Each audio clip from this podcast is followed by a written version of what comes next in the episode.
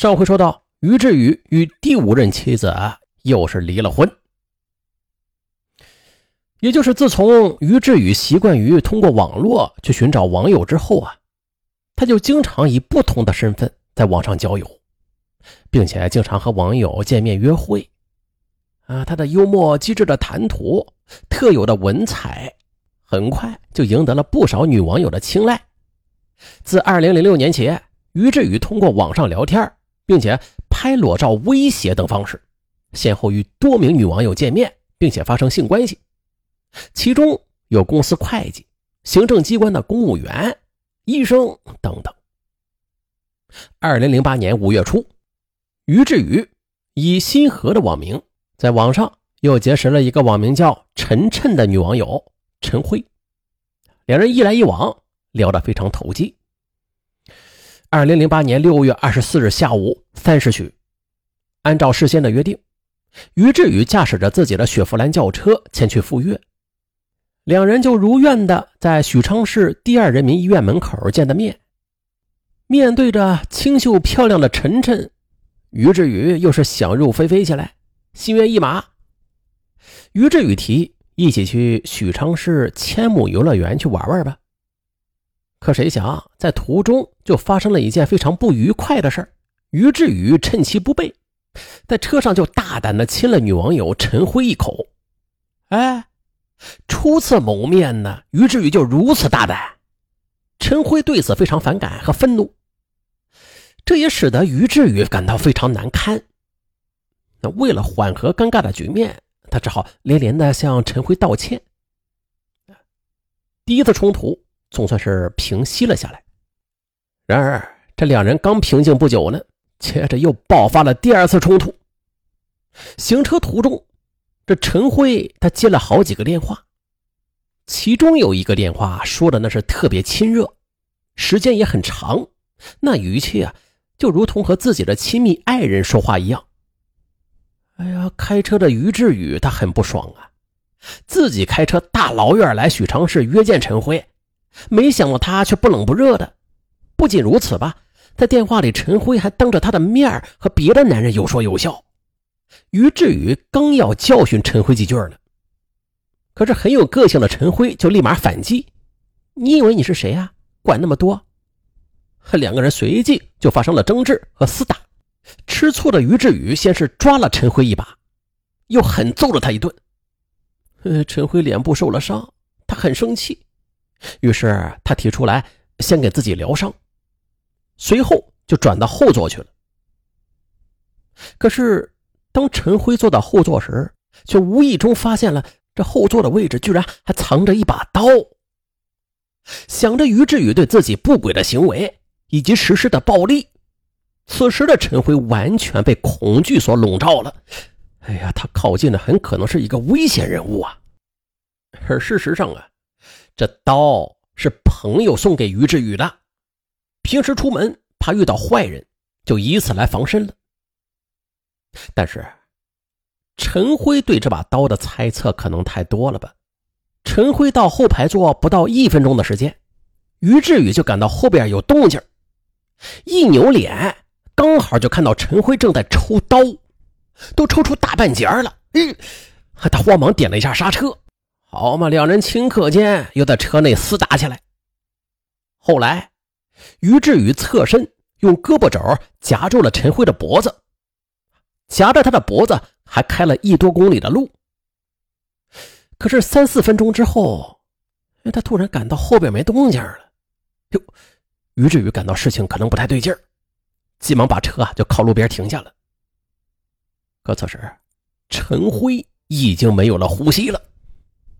这时的于志宇才慌了手脚，赶紧给陈辉进行胸外按压，并且做了人工呼吸，做了有七八分钟呢，还是没有任何动静。于志宇这才确认他已经死亡了。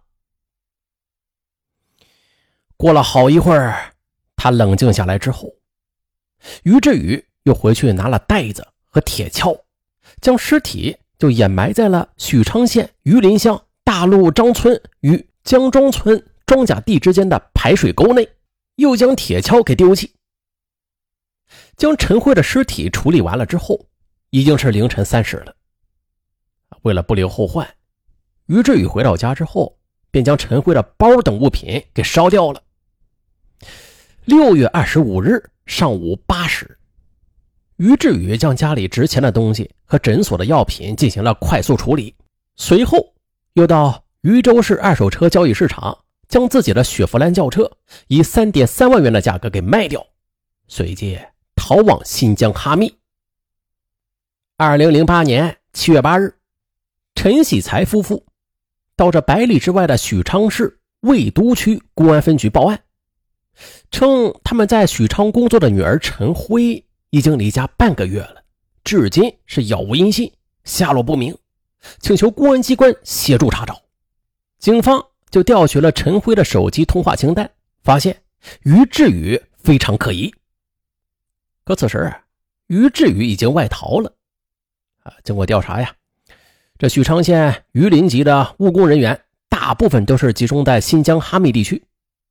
于志宇的一个姐姐和妹妹，还有部分的亲属，也都在哈密务工。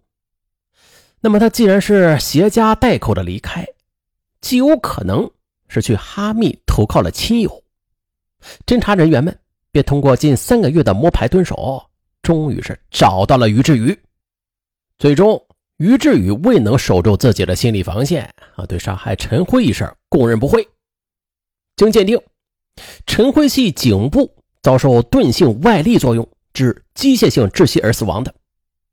二零零八年十月二十八日，于志宇因涉嫌故意杀人罪被许昌市魏都区人民检察院批准逮捕。啊，在看守所的铁窗下，于志宇曾给检察官写过一封信。这结尾就写了一首无题的诗：“深锁牢笼万事休，为报国家半点忧。梦境常念身自愧，奈何桥前面藏羞。啊，壮心不已冲斗牛，誓将豪情做楚囚。今生未及展宏志，来世姓林敬风流。”哎，办案人员深感惋惜啊，同时也是感叹啊，看来于志宇只能在来生一展壮志宏图了。二零零九年八月二十日，许昌市中级人民法院一审以故意杀人罪依法判处于志宇死刑，剥夺政治权利终身。于志宇赔偿附带民事诉讼原告人陈喜才、梁兰芳各项经济损失共计人民币七万元。呃，这是对于一审判决，于志宇不服，并提起了上诉。那一审被判死刑之后。啊，当时啊，这电视台曾经采访过于志宇。于志宇说，这件事情的发生大大的超出了他的意料，他从来就没有想过自己会沦落为阶下囚呀。他想起一句话：“食材宰相囊中物，杀地秀才纸上兵。”你再狂再傲，不管你有多大的成就吧，如果自己的路走不好，最终的结局那都是必然的。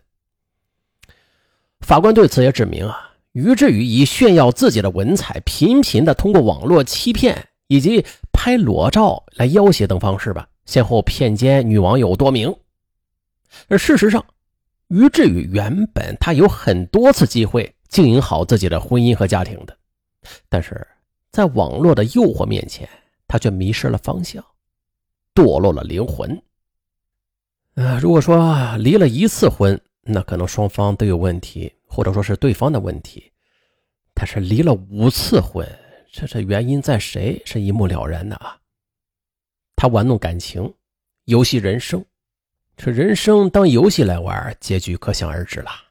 二零一零年三月十八日，河南省高级人民法院二审后认为，原判认定事实清楚，证据确凿充分，量刑适当，这审判程序也是合法合规，驳回上诉。